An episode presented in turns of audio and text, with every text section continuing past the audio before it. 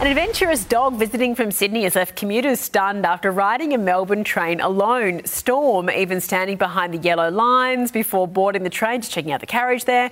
It's understood he travelled on the Werribee line all the way from the western suburbs to Flinders Street Station, where the driver guided the pooch into the safe hands of rail staff.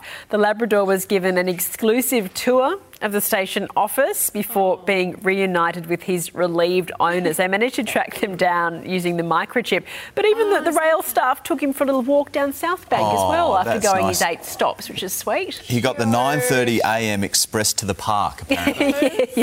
Looking for some I green love the way he just looks at the train first, does a little sniff, sees if it's okay, and says, "Yep, this will do." Happy dog. Yeah. There you go. Cute story.